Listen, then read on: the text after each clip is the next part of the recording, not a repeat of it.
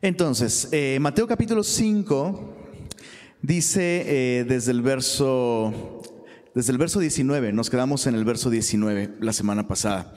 Eh, y te recuerdo brevemente que, es, que este sermón no es el, no, es como eh, el, nuevo modo de alcanzar la salvación, ¿no? No es como que Jesús dice, bueno, el Antiguo Testamento no funcionó y el Nuevo, el, Nuevo Testamento va, vamos a inaugurarlo con estas nuevas maneras de acercarnos a Dios. No es lo que está sucediendo aquí. Más bien lo que Jesús está haciendo aquí es explicar el verdadero significado de la ley, el verdadero significado del Antiguo Testamento. Y todo apunta a Él, por supuesto, como el rey de este reino en donde estas normas funcionan. Entonces, eh, recuerda el verso 1 nos dice, viendo la multitud, subió al monte y sentándose, vinieron a Él sus discípulos. Así que este no es un sermón dirigido a la multitud. Estas no son normas dirigidas al mundo entero. Estas son normas dirigidas a aquellos que hemos confiado en Jesús, aquellos que hemos reconocido que Él es nuestro Rey y por tanto formamos parte de este reino, donde es posible vivir una vida así. ¿Se entiende? Entonces, eh, con esto en mente, vimos las bienaventuranzas la semana pasada, donde Jesús describe aquellos que son parte del reino. En su reino solo hay personas benditas, en su reino solo hay personas felices, en su reino solo hay personas que experimentan la verdadera bendición de Dios. Y vimos la semana pasada qué significa ser bendecido, ¿no? Cómo, cómo luce una persona que realmente goza de la bendición plena de Dios. Y ahí están las características, puedes escuchar el estudio de la semana pasada.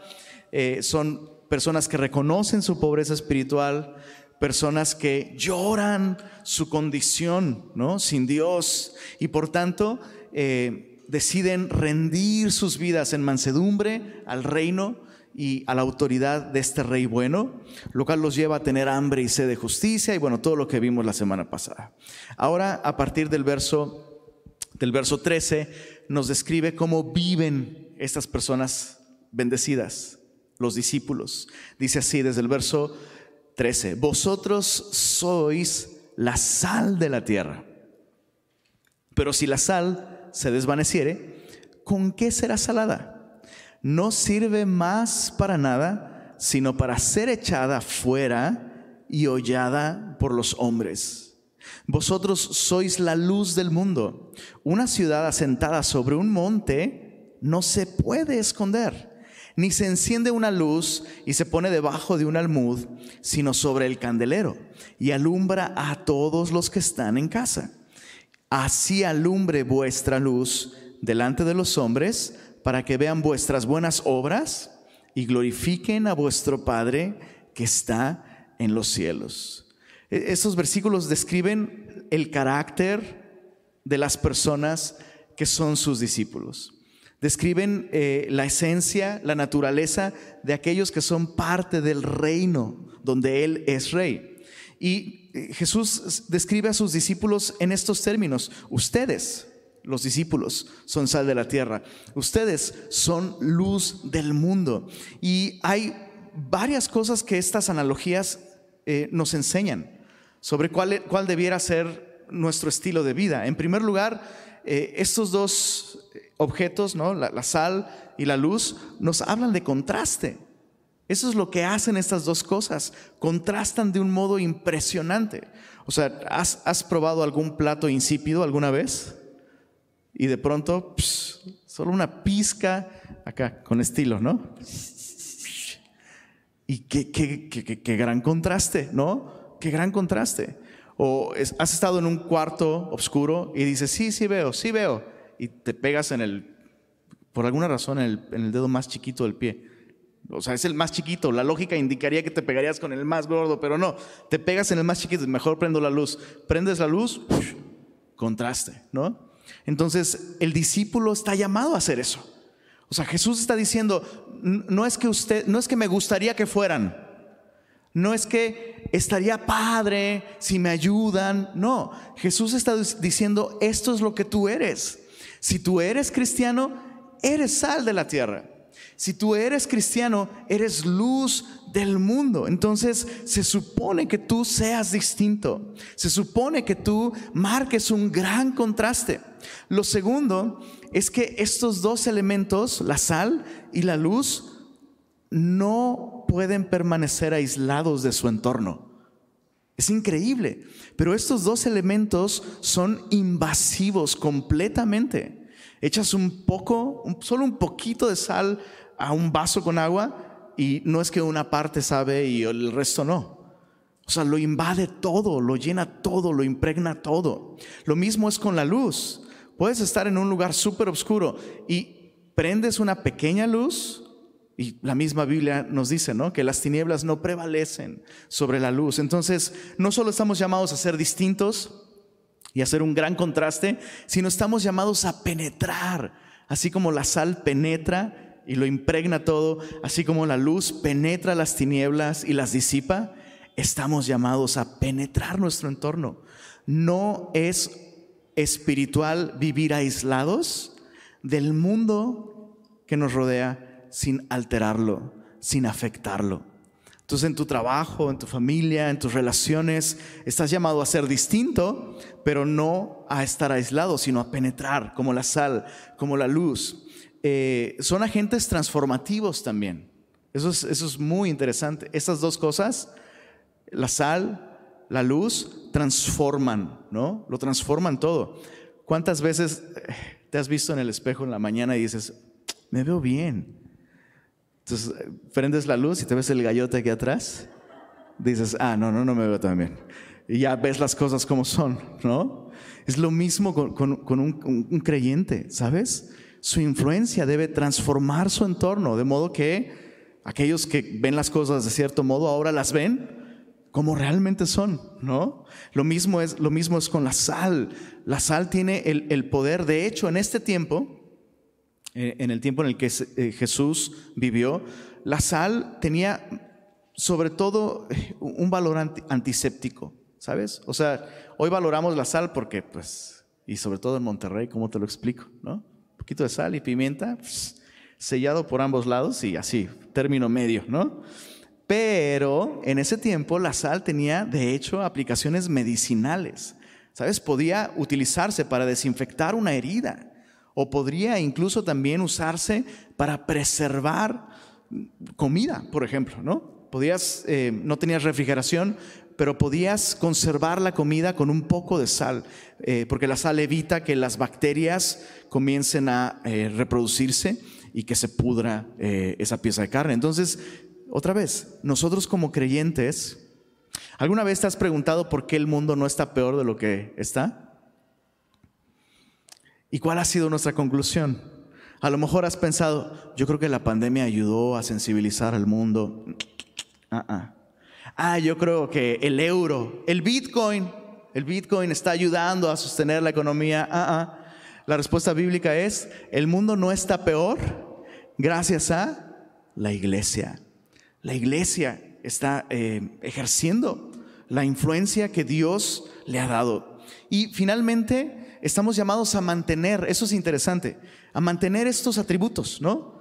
Ser un contraste, ser penetrantes, ser agentes transformativos, pero esto no solo por un momento, estamos llamados a mantener este, este carácter. Y, lo veo claramente eh, eh, en estas palabras de Jesús.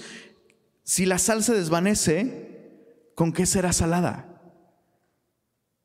No sirve más para nada. O sea, ¿para qué te sirve una sal que no sala? ¿Para qué sirve un cristiano que no es contraste, que no penetra, que no transforma, que no preserva. No, o sea, no está cumpliendo su propósito. Y ojo, eh, tal vez estoy diciendo esto y estás pensando en, chale, no, pues, pues no sirvo más que para ser hollado en las calles, Señor. Pues ya, ¿no? Pero Jesús no está diciendo esto con este corazón. Jesús lo está diciendo porque lo que, lo que quiere que tú veas es que estás perdiendo el valor de la vida cristiana. O sea, estás perdiendo aquello que realmente va a enriquecer tu vida, ser estas cosas. porque eso es lo que somos, ¿no?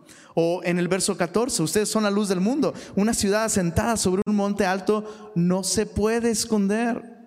Entonces, ¿qué sucede si el cristiano esconde su luz? Pues lo mismo, estamos perdiendo el propósito y el valor de la vida cristiana. O sea, la vida cristiana no se trata de mí, no, no. Se trata de glorificarlo a Él. Por eso Jesús termina diciendo, así alumbre vuestra luz delante de los hombres, para que vean vuestras buenas obras y le den like a sus publicaciones en Facebook. No. Para que digan, no manches, si, las, si las demás personas fueran como tú. Ah, sí, bueno, no es nada. Solo hago lo que cualquier cristiano haría. No, dice Jesús, para que glorifiquen a vuestro Padre que está en los cielos. Solo una pequeña aclaración. Aquí en el verso 16, cuando dice que vean vuestras buenas obras, no está hablando de actos aislados bondadosos, ¿no? Por ejemplo, ese concepto de la buena obra del día. ¿Cuántos fueron Boy Scouts? Te enseñan ese concepto, ¿no? De hay que, hay que hacer la buena obra del día, ¿no? Y, a veces transportamos eso a la Biblia y digo, ah, buenas obras. Ah, claro, ¿sabes? Este, sí, eh, me ha faltado hacer la buena obra del día esta semana, pero me voy a poner las pilas, Señor. No, este lenguaje buenas obras se refiere a el plan de Dios para bendecir a la humanidad. ¿Recuerdas que en Génesis, cuando Dios creó todas las cosas, qué adjetivo les dio? Vio Dios que era bueno, en gran manera. Un Dios que bendice, un Dios que desea realmente hacerle bien al, hombre a través de sus actos y de sus planes. Entonces el cristiano viene a restaurar este propósito original para la humanidad. ¿Sabes? El cristiano es la manifestación de esa bondad que vemos en Génesis.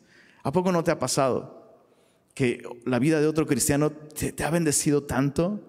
Y dices, wow, Señor, eres tan bueno. Señor, gracias por usar a esta persona para recordarme que tú eres bueno, para bendecirme, para consolarme, para guiarme. Bueno, eso, dice Jesús, quiero que el mundo lo pruebe. Quiero que el mundo tenga una probadita de, mi bondad a través de ustedes. Bueno, verso, verso 17 al verso 20 son como eh, los lentes que debemos ponernos para leer toda esta sección. Dice así, no penséis que he venido para abrogar la ley o los profetas. Es interesante, pero aún el día de hoy hay personas que aseguran que la enseñanza de Jesús es contraria al Antiguo Testamento o que no necesitas el Antiguo Testamento para ser cristiano, porque Jesús trajo algo nuevo. Y no es lo que Jesús hizo. Jesús lo dice aquí. No piensen que he venido para abrogar la ley o los profetas. No he venido para abrogar. Y ahí está nuestra palabra clave del Evangelio de Mateo. ¿Se acuerdan? Cumplir. Cumplimiento. Lo vimos este concepto en el capítulo 1, verso 22. Capítulo 2, verso 15 capítulo 2, verso 17, capítulo 2, verso 22, capítulo 3, verso 15, capítulo 4, verso 14, y una vez más, ahora en labios de Jesús, mi misión es cumplir todo lo que está escrito en la ley. Y esto es esencial para comprender el resto del sermón del monte, porque Jesús nos va a hablar de una justicia mayor que la de los fariseos y los escribas. O sea, no podríamos entrar al reino de Dios si no tenemos una justicia mayor que la de los religiosos profesionales de la época. Y dices, ¿cómo podríamos tener una justicia mayor que esa? O sea, los fariseos y los escribas diezmaban los granos, la pimienta, ¿no? Un grano para el Señor, nueve granos para mí. La sal, ¿no? Las hojitas de, de menta, una hojita para el Señor, nueve para mí. O sea, ¿cómo podemos superar eso? Bueno, Jesús nos va a explicar qué es verdadera justicia, lo cual es muy importante porque Jesús ya nos dijo que son bienaventurados aquellos que tienen hambre y sed de justicia. Bueno, eso es lo que va a describir a, continuación. Va a interpretar la verdadera justicia a la que apunta el Antiguo Testamento. Entonces no vine a abrogar, sino a cumplir. Verso 18. Porque de cierto os digo que hasta que pasen el cielo y la tierra, ni una jota ni una tilde pasará de la ley hasta que todo se haya cumplido. De manera que cualquiera que quebrante uno de estos mandamientos muy pequeños y así, en ese estado de desobediencia, enseña a los hombres, perdón, muy pequeño será llamado en el reino de los cielos. Mas cualquiera que los haga y, los enseñe, este será llamado grande en el reino de los cielos. Porque os digo que si vuestra justicia no fuere mayor que la de los escribas y fariseos, dice ahí, no entraréis en el reino de los cielos. Entonces, imagínate qué impresionante habrá sido para sus discípulos escuchar estas palabras, ¿no? O sea, a menos que tu justicia supere la de estos hombres, no puedes entrar en el reino de los cielos. Ahora, solo hay una justicia que puede superar la de los fariseos y los escribas. Y es la justicia de Jesús mismo, ¿no? Él es, él es el único que podía cumplir la ley en toda su extensión. La Biblia nos dice con mucha claridad que Jesús nunca pecó y que Jesús realmente cumplió todas las demandas de la ley. Pero es muy importante entender esto. Jesús cumplió las verdaderas demandas de la ley. No cumplió los caprichos religiosos de la gente de su época. Por ejemplo, en muchos momentos acusaron a Jesús de violar el sábado. No, señores, Jesús nunca violó el sábado.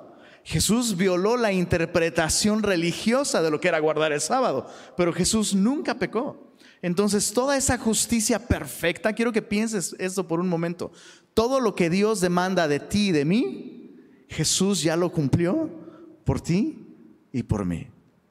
Y eso significa que esa justicia es la justicia de la que Dios me ve vestido.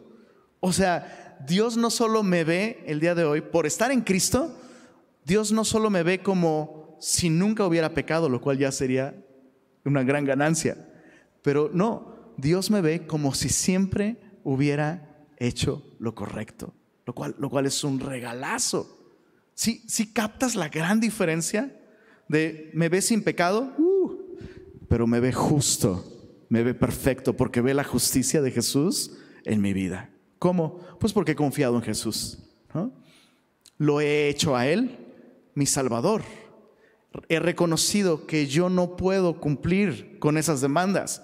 Por eso, ¿no? Soy bendecido porque reconozco que soy pobre en espíritu y entonces Jesús me dice, pues a los pobres en espíritu he venido a vestirlos con las riquezas de mi justicia son tuyas. Póntelas. Y no solo posicionalmente. O sea, no solo Dios me ve vestido de esa justicia, esa justicia está activa en mi vida, lo cual quiere decir que esta justicia transforma mi manera de vivir. No solo es un maquillaje, ¿no? Sino es algo en el interior. Su justicia vive en mí y su justicia me transforma. Bueno, dice ahora a partir del verso del verso 20, perdón, a partir del verso 21 y observa cómo Jesús está corrigiendo estas malas interpretaciones sobre el Antiguo Testamento. Observa dos pequeños detalles, apúntalos en tu libreta porque son, son detalles muy importantes. Lo primero es que Jesús comienza con la frase, oísteis que fue dicho. Eso es de mucha importancia. ¿Por qué? Porque Jesús no está citando la Biblia. Jesús está citando la tradición oral de los rabís. Cuando Jesús cita la Biblia, Jesús siempre dice, escrito está, ¿no? O como está escrito.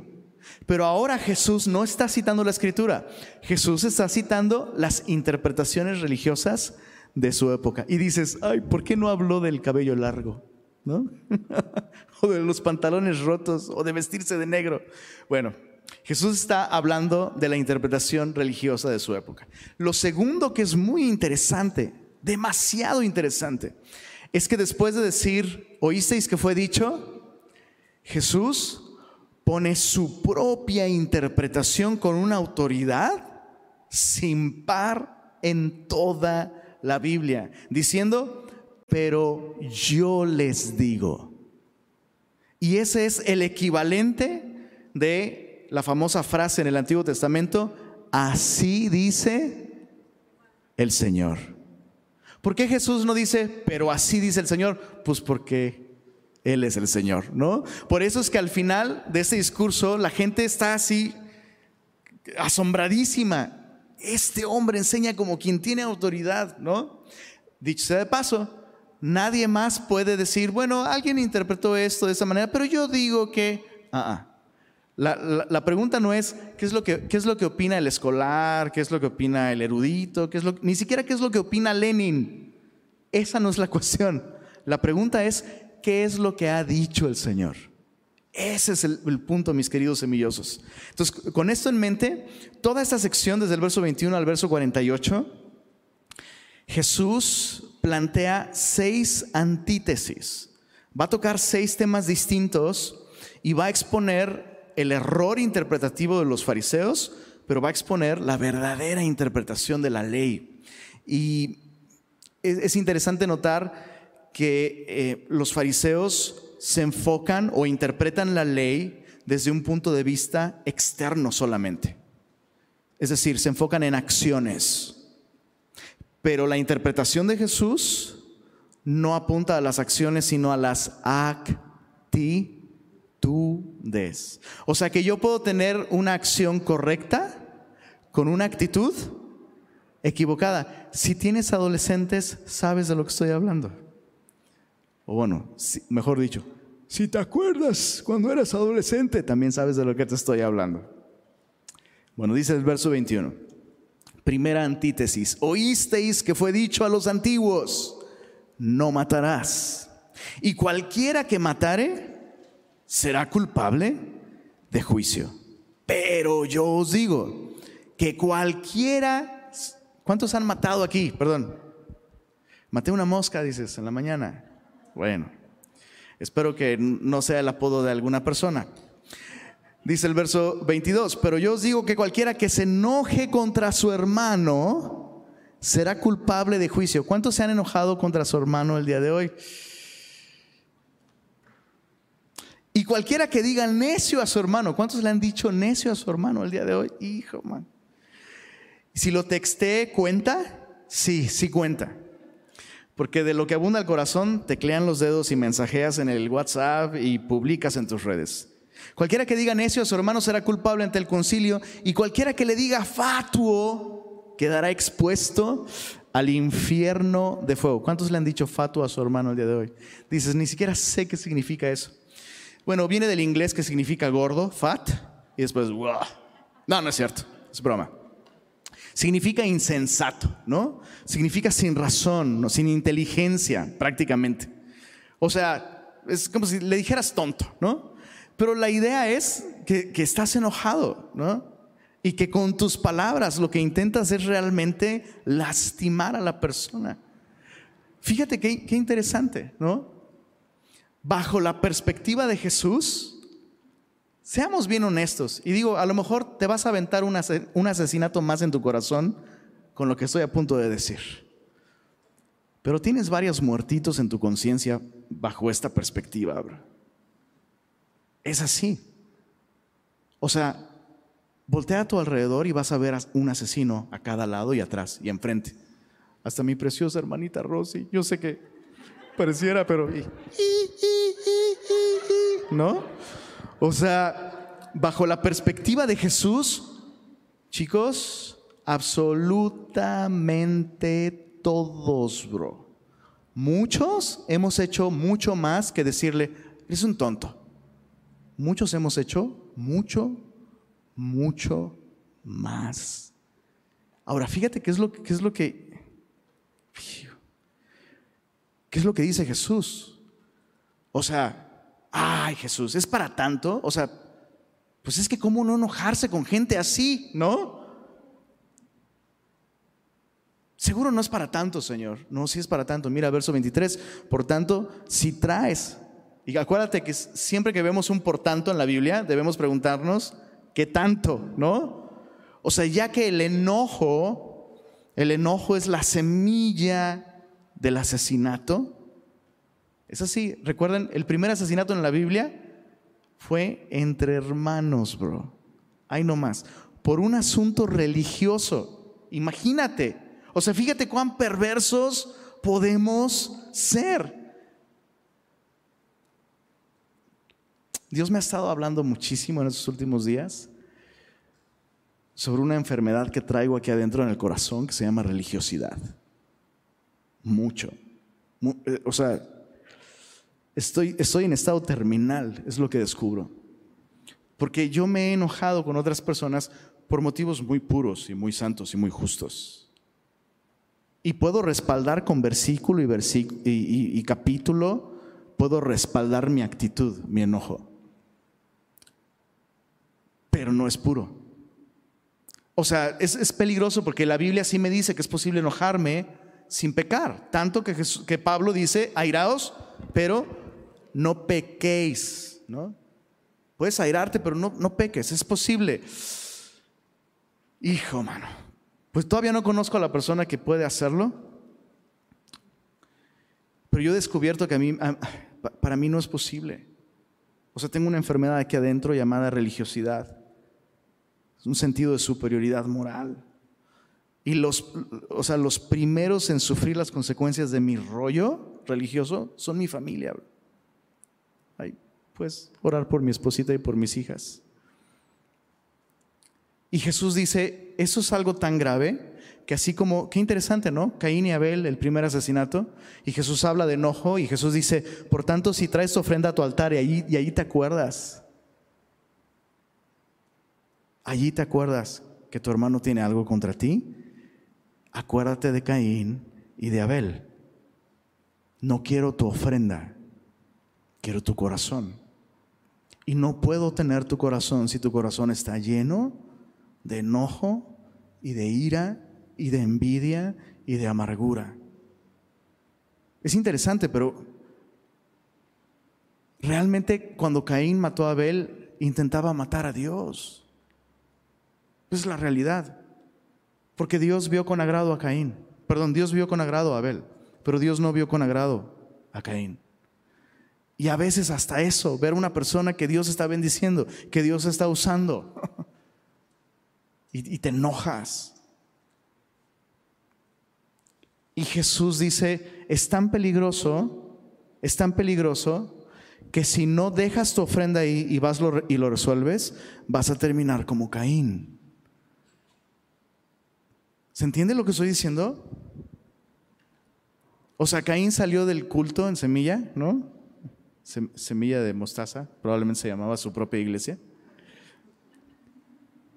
Señor, pues te gusta tanto la sangre de los sacrificios, pues ahí te va la de Abel que tanto te gusta. Saliendo de la presencia de Dios, escuchando audiblemente su voz. Qué peligroso, qué peligroso. Ahora, un pequeño detalle importante aquí. ¿Significa esto entonces que tengo que hacer un examen diario de todas las personas con las que pudiera tener un rollo? Pues no, porque, o sea, sería un trabajo de tiempo completo eh, resolver cada asunto y cada malentendido de las personas que tienen algo contra ti. Digo, no, no es que quiero quitarte el sueño, pero no somos, decía mi abuelita, no somos monedita de oro. ¿Cuántos dicen amén? No lo somos. O sea, va a haber mucha gente que tiene cosas contra ti y no es por nada tuyo, es un rollo suyo y listo, ¿no? Por cierto. Eh, ¿Nunca te ha pasado o solo a mí me ha pasado que de pronto alguien llega y, hermano, quiero decirle que ya lo perdoné? gracias, gloria a Dios. Este, ¿Qué te hice? ¿Te hice algo? ¿Te no, no, no, pero me caías en el hígado, pero, pero Dios me ha usado, Dios te ha usado para bendecirme, ya. Ya te perdoné. Gracias. Espero que te haga sentir mejor a ti porque... y hay cristianos así, ¿sabes? Que se creen en la obligación de tengo que ir y resolver. Y nada más van y vomitan un rollo que es suyo y el otro cuate ni en cuenta, ¿no? No está llamándonos Jesús a hacer esto. Jesús está diciendo, si cuando te acercas a la presencia de Dios para adorar, allí te acuerdas. Entonces, ¿qué significa esto? Que cuando yo busco al Señor, el Señor va a traer mi atención a aquellas cosas que necesito resolver. O sea que si estás en una prédica y de pronto te acuerdas de algo pendiente con alguien, no reprendas al diablo, reprende tu corazón. ¿Se entiende lo que estoy diciendo? Porque es Dios diciéndote, hey, esto, hasta que no lo resuelvas, no vas a poder seguir recibiendo mi palabra. Entonces, ¿qué, qué debes hacer en un momento así? Es más, incluso si es necesario, sal allá afuera, pero, pero afuera, porque aquí, si no, ahora yo voy a tener algo contra ti porque vas a interrumpir con la llamada telefónica. Pero puedes salir, llamar a esa persona y decir, oye, necesito platicar contigo el día de hoy, eso es algo urgente. ¿Nos podemos ver a tal hora? Listo. Ya tienes una cita, regresas y sigues escuchando la palabra de Dios. Y ahorita todos. Les juro que, que era mi esperanza. Pero bueno, dice el verso, verso 25, ponte de acuerdo con tu adversario pronto, entre tanto que estás con él en el camino. No sea que el adversario te entregue al juez, el juez eh, al alguacil y seas echado en la cárcel. De cierto te digo que no saldrás de allí hasta que pagues el último cuadrante. Esto simplemente nos enseña que no resolver esos asuntos pendientes va a resultar en nuestro deterioro espiritual. Vas a perder libertad, vas a perder recursos espirituales, vas a quedar inhabilitado, fuera de circulación espiritualmente, básicamente. Verso 27, oísteis que fue dicho, segunda antítesis, no cometerás adulterio. Pero yo os digo, que cualquiera que mira a una mujer para codiciarla, ya adulteró con ella en su corazón. Por tanto, si tu ojo derecho te es ocasión de caer, sácalo y échalo de ti. Pues mejor te es que se pierda uno de tus miembros y no que todo tu cuerpo sea echado en el infierno. Y si tu mano derecha te es ocasión de caer, córtala y échala de, ti, pues mejor te es que se pierda uno de tus miembros y no que todo tu cuerpo sea echado en el infierno. O sea, eso significa que uno puede vencer la inmoralidad sexual mutilándose. La respuesta es no. La respuesta es sencillamente no. Eh, en, justamente en mi adolescencia, y, de hecho previo a mi, adolescencia, eh, caí presa de la inmoralidad sexual. O sea, terrible. Y yo, o sea, sin ser cristiano, yo sabía que eso estaba mal. Y, y, me consumía, me avergonzaba, me sentía aislado, solo, desconectado del mundo, de las personas, ¿no? Y recuerdo que hubo, y me acuerdo muy bien de, ese periodo en mi vida. Eh, mi abuela había, fallecido, mi mamá no estaba en casa nunca porque estaba trabajando y mi papá, pues, pues mi papá no vivía con nosotros, ¿no?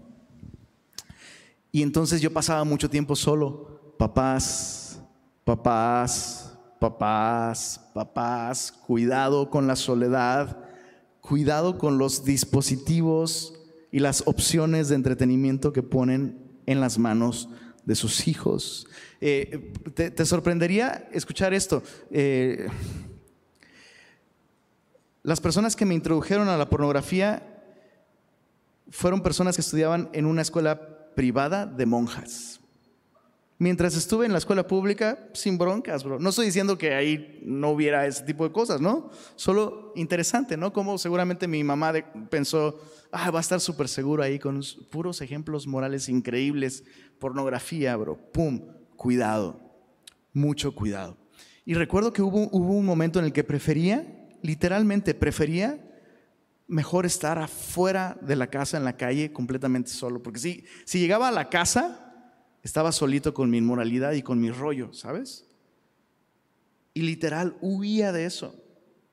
Pero luego, ¿qué crees que pasaba? O sea, funcionaba por cinco minutos, porque salía y pues bueno, pues aquí pues estoy rodeado de gente, ¿no? No es que puedo sentarme a ver una revista o lo que sea. Pero entonces veía personas. Y luego cerraba mis ojos en, en el zócalo, literal, cerraba mis ojos. y veía imágenes en mi mente. Y descubrí que no podía escapar, o sea, no podía escapar de mí. La, la bronca me volví yo. ¿Se entiende lo que estoy diciendo? Entonces Jesús no está hablando aquí de mutilarse. Por supuesto Jesús no está hablando aquí de mutilarse, pero está hablando de la radicalidad con la que un creyente debe de tratar el pecado en su vida. Y especialmente, especialmente la inmoralidad sexual. Chicos, la Biblia coloca la inmoralidad sexual en una categoría única. O sea, el, tema del pecado no es un tema sencillo, no podemos simplificarlo. Nadie puede decir todo es igual y nadie puede decir todos son distintos. o sea, no, no es tan simple como eso, ¿no? Pablo mismo dice, todo pecado, todo pecado que el hombre cometa está fuera de su cuerpo. Y luego dice, más el que se tatúa contra su cuerpo, su propio cuerpo peca. ¿Eso dice? No. Más el que comete fornicación contra su propio cuerpo peca. Recordemos, por favor, a quién le está hablando Jesús en este sermón. Discípulos. ¿Y qué significa esto? Que ninguno de nosotros aquí está exento de este tipo de pecados. ¿Cómo comienza? ¿Cómo comienza? Verso 24. Cualquiera que mira a una mujer para codiciarla. Y esto no se limita al sexo masculino. ¿Se entiende lo que estoy diciendo? Ya les he dicho de mi amigo que decía, bueno, la primera, la primera mirada no peca, ¿no? Eso es lo que yo entiendo aquí, decía mi amigo, que la, primera mirada no peca. Entonces, cuando veo una chava linda, me dejo así los ojos. Sigue siendo la primera mirada, Señor. ¿No? Pero el punto está en mirar para codiciar. Y repito, no se necesita ver para eso. Puedes ver aquí, en tu mente. Puedes ver aquí en tu mente.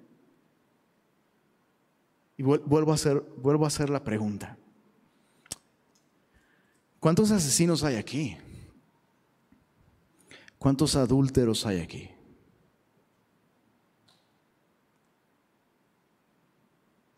Chicos, todos hemos fallado en esto. Esa es una realidad. Absolutamente todos. Por eso es que Jesús dice, no he venido a abrogar la ley, sino a cumplirla. Y quiero que escuches esto, especialmente, especialmente si tú estás luchando con esto, deja de luchar con esto. Deja de intentar resolverlo por tus fuerzas y con tus recursos y con tu voluntad. No puedes. Recuerda el principio de la bienaventuranza. Bienaventurados no dice los que se esfuerzan, no dice bienaventurados los que luchan contra esto, dice bienaventurados los pobres en espíritu. Lo que tienes que hacer es reconocer que tienes este problema y recibir el precioso regalo de la justicia perfecta de Jesús, que no solo te presenta como si no hubieras pecado, pero puede transformarte. Te puede transformar.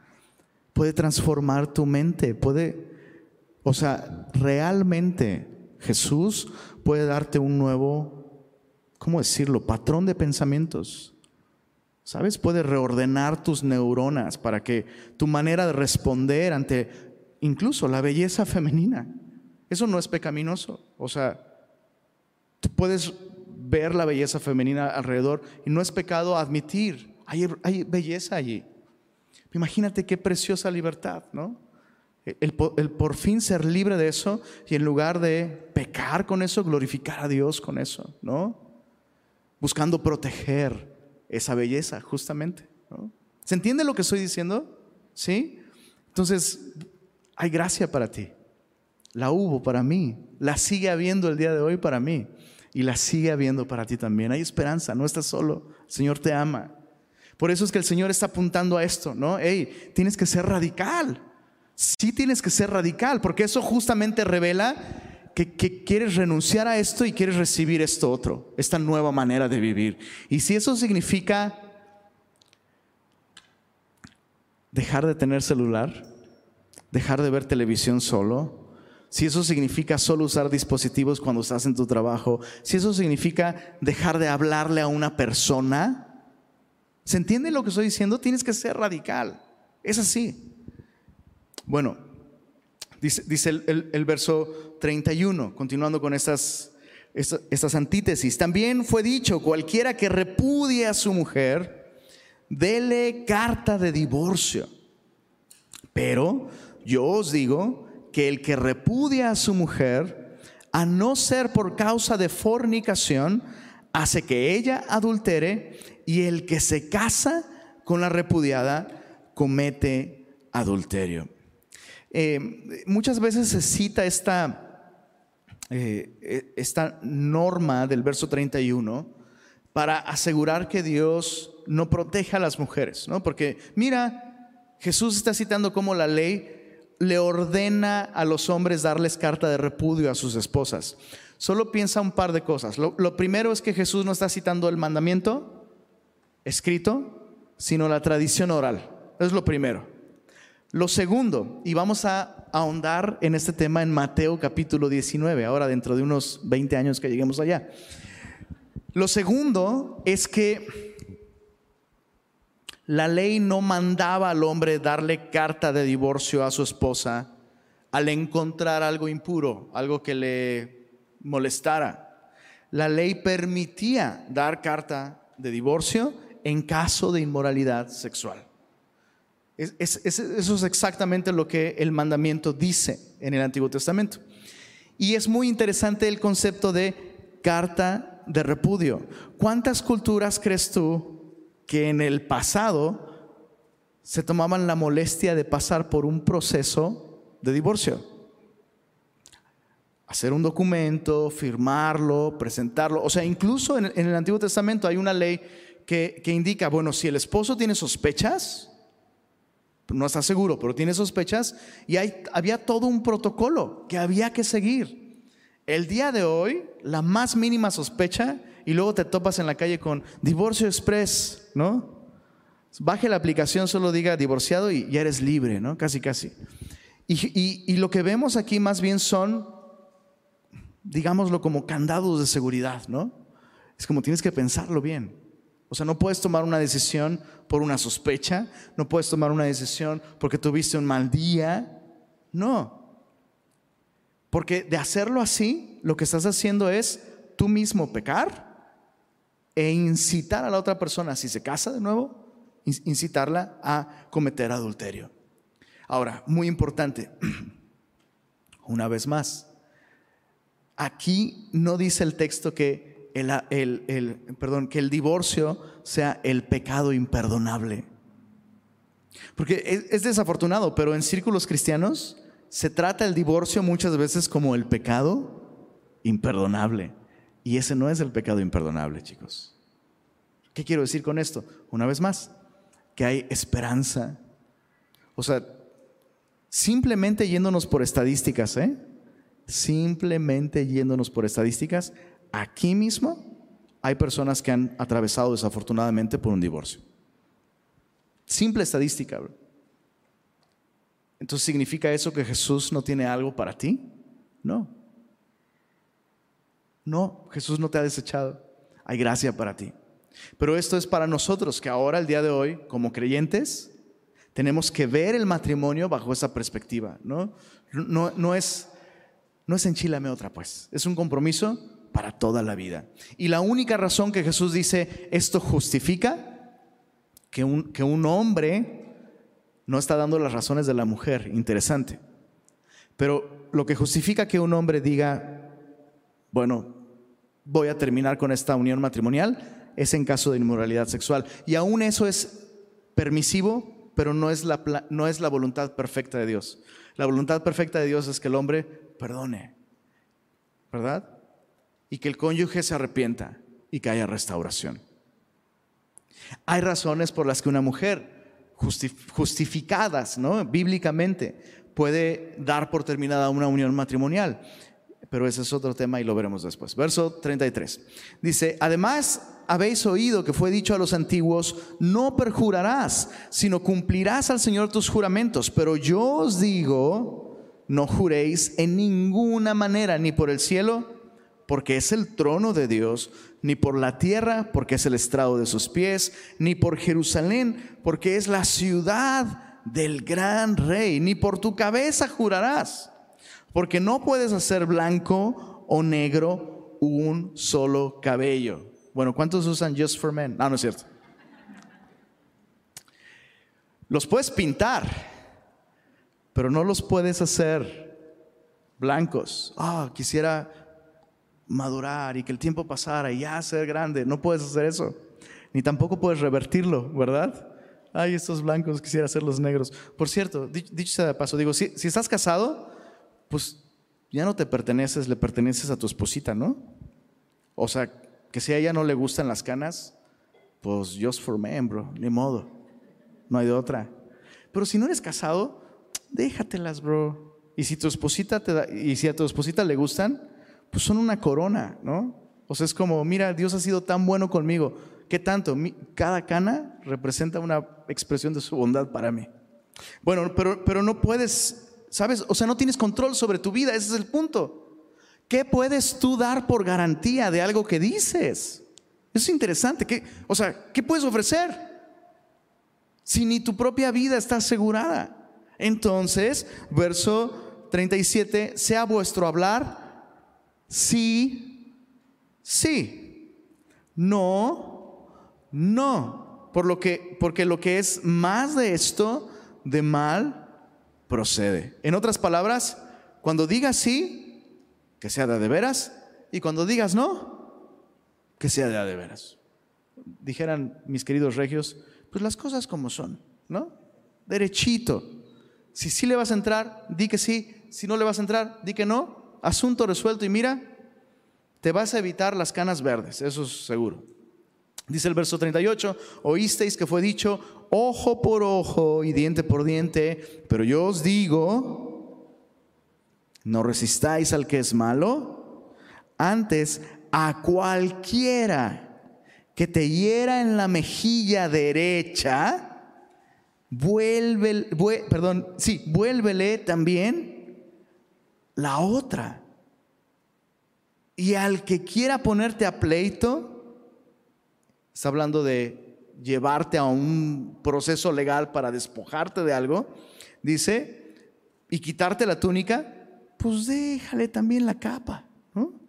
Y a cualquiera que te obligue a llevar carga por una milla, ve con él dos. Al que te pida, dale, al que, te, al que quiera tomar de ti prestado, no se lo rehuses. Todo parece indicar que el contexto al que Jesús está aludiendo con estas palabras es el contexto de la presencia del gobierno romano en Tierra Santa. Y muy probablemente está refiriéndose a ciertas prácticas de la autoridad. Por ejemplo, un soldado romano, por ley, podía obligar a una persona a cargar cualquier tipo de carga, sea su armamento, sea provisiones. Un soldado podía de pronto agarrar a cualquier, se dice pelado por acá, ¿verdad? A cualquier pelado, ¿no? Tú, llévate esto una milla. Y Jesús, qué, qué interesante, ¿no? Qué interesante que Jesús, siendo la máxima autoridad, no llama al pueblo a levantarse, ¿no? Y peleemos por nuestra libertad. Dice, hay otra manera de ser libre. O sea, si, si Él te obliga a llevar la carga por una milla, pero tú se lo llevas por dos, pues ¿quién está en control de la situación realmente? O sea, ya no es que te obligaron, ¿no? Estás sirviendo a otra persona. O este, este rollo también muy, muy importante de, de eh, a cualquiera que te hiera en la mejilla derecha. Esto es, esto es importante porque no hay que malinterpretar lo que está diciendo aquí. El verso 39, a cualquiera que te dé en la mejilla derecha, vuélvele también la otra, no es un llamado divino a volvernos costales de box, ¿no? O a que te dejes maltratar de esa manera por otras personas. Piensa esto, ¿qué mejilla dice Jesús que si te pegan vuelvas la otra? Si te pegan en cuál? En la derecha. Entonces, entonces, lo que Jesús, lo que Jesús está hablando aquí es una bofetada, digamos como con guante blanco, ¿no? Si te pegan con la mano izquierda, ¿sí, verdad? ¿Sí, verdad?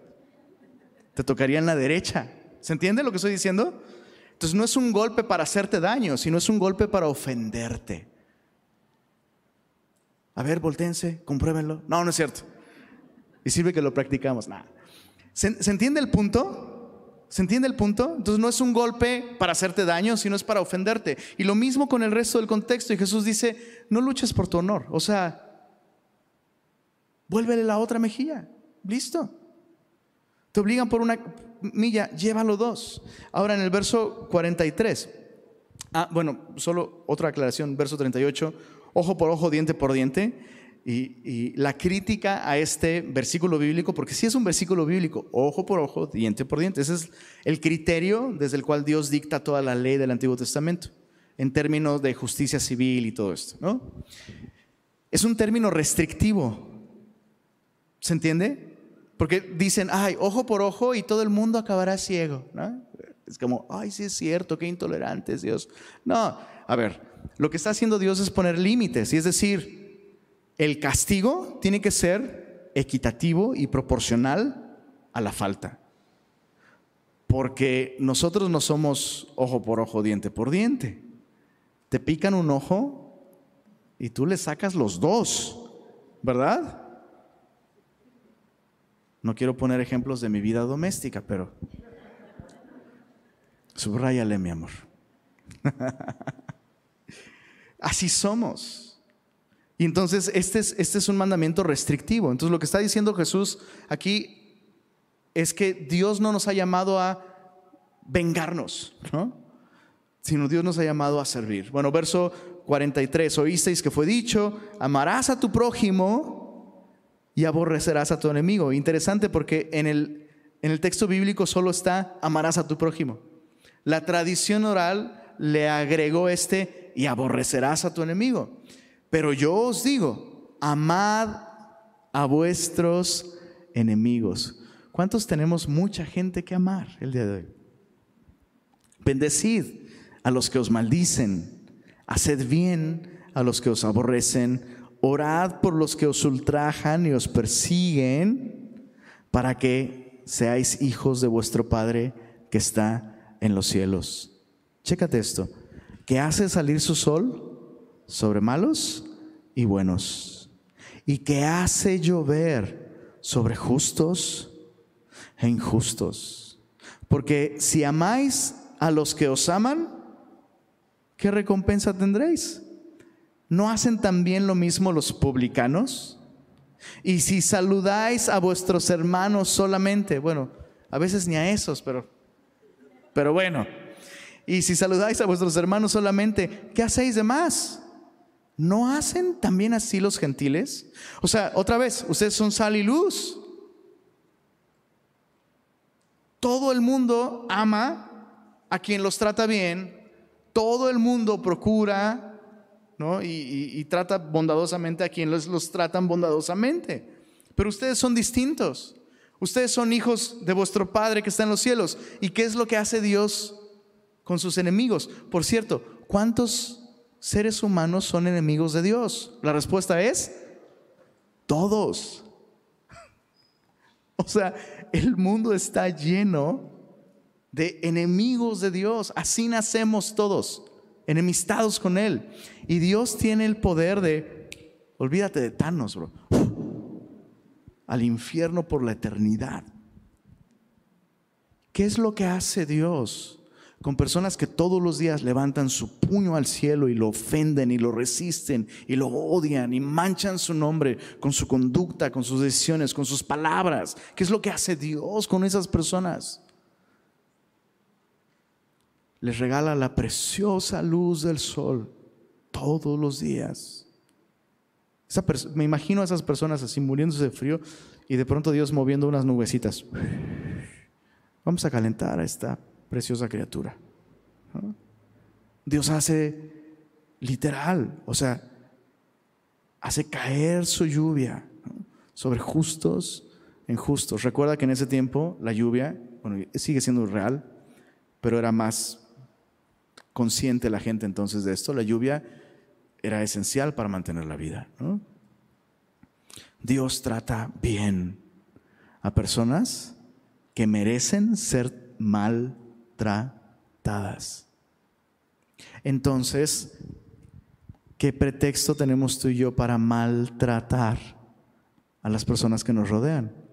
Si nosotros maltratábamos a Dios y Dios nos bendijo y nos amó y nos rescató,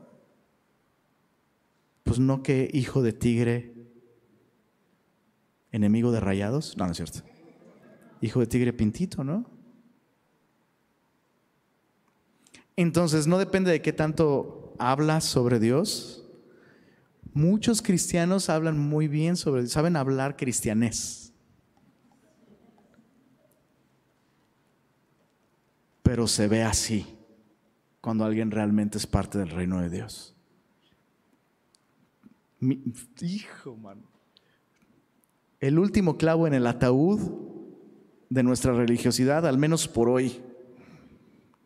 Cualquier persona que diga, yo vivo por el sermón del monte. A ver, verso 48. Sed pues perfectos como vuestro Padre que está en los cielos es perfecto. Ah, entonces vives por el sermón del monte, bro.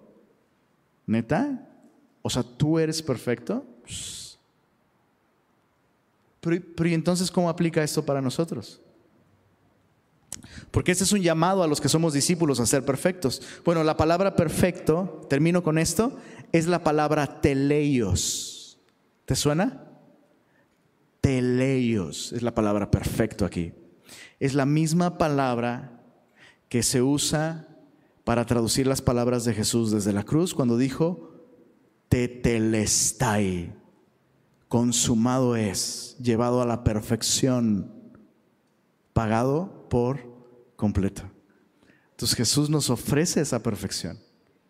Él era perfecto, Él es perfecto y Él nos ofrece esa perfección a nosotros. Y entonces, ¿qué vamos a hacer con esa perfección si ya es nuestra? ¿Ya somos perfectos? Posicionalmente sí, experimentalmente no, pero ese es nuestro llamado. ¿Se entiende? O sea, si eres cristiano, estás llamado a esto porque puedes hacer esto. A vivir de esta manera, reflejando el carácter bondadoso, bueno de Dios y expresando la verdadera intención de la ley. ¿Te diste cuenta? La ley apunta no a los, no a los actos, sino a las actitudes, es decir, al corazón. Eso es lo que Dios quiere de nosotros. Y si somos cristianos, nuestro corazón es del Señor, ¿verdad? Mucho que meditar y que orar, ¿verdad? Te invito a que te pongas de pie. Señor, gracias por tu palabra. Ay, Señor, cuánto necesitamos ser instruidos por ti, ser limpiados por ti, ser perfeccionados por ti. Señor, nos queda claro que no es nuestra justicia, Señor, sino la tuya la que nos dará un lugar en el cielo. Sin embargo, nos queda claro también que ya que nos has dado esta justicia, nos llamas a vivir vidas justas, Señor. No, no en lo exterior solamente, Señor, no en apariencias, sino aquí adentro de nuestro corazón, porque eso es lo que tú quieres de nosotros, Señor. Y te rogamos, Señor, que tú establezcas tu reino una vez más aquí adentro de nuestro corazón, Señor en nuestras relaciones con los demás, en medio del día a día, Señor, cuando sufrimos injusticias o malos tratos incluso, en medio de un mundo que se está corrompiendo y pudriéndose, Señor, gobierna nuestro corazón, Señor, limpia nuestro corazón y úsanos, Señor, para ser sal y ser luz. Pedimos esto en tu nombre, Jesús. Amén.